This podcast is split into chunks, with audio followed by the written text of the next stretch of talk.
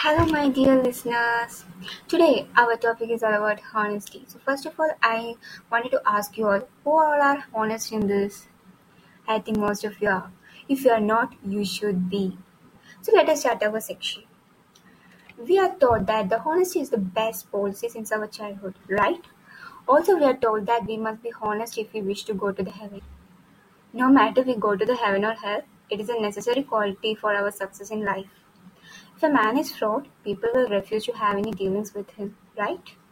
On the other hand, if a businessman has a reputation for honesty, his business will flourish, or else it will perish. Great men like Abraham Lincoln and Gandhiji were famous for their devotion to truth. That was certainly the secret of their success in life. In fact, great nations were built upon rock bases of absolute honesty. Also, it is a good virtue which all of us should possess. An honest man is an asset to the society. He brings honor not only to himself, but also to the society in which he lives. So, thank you and have a nice, nice, nice day.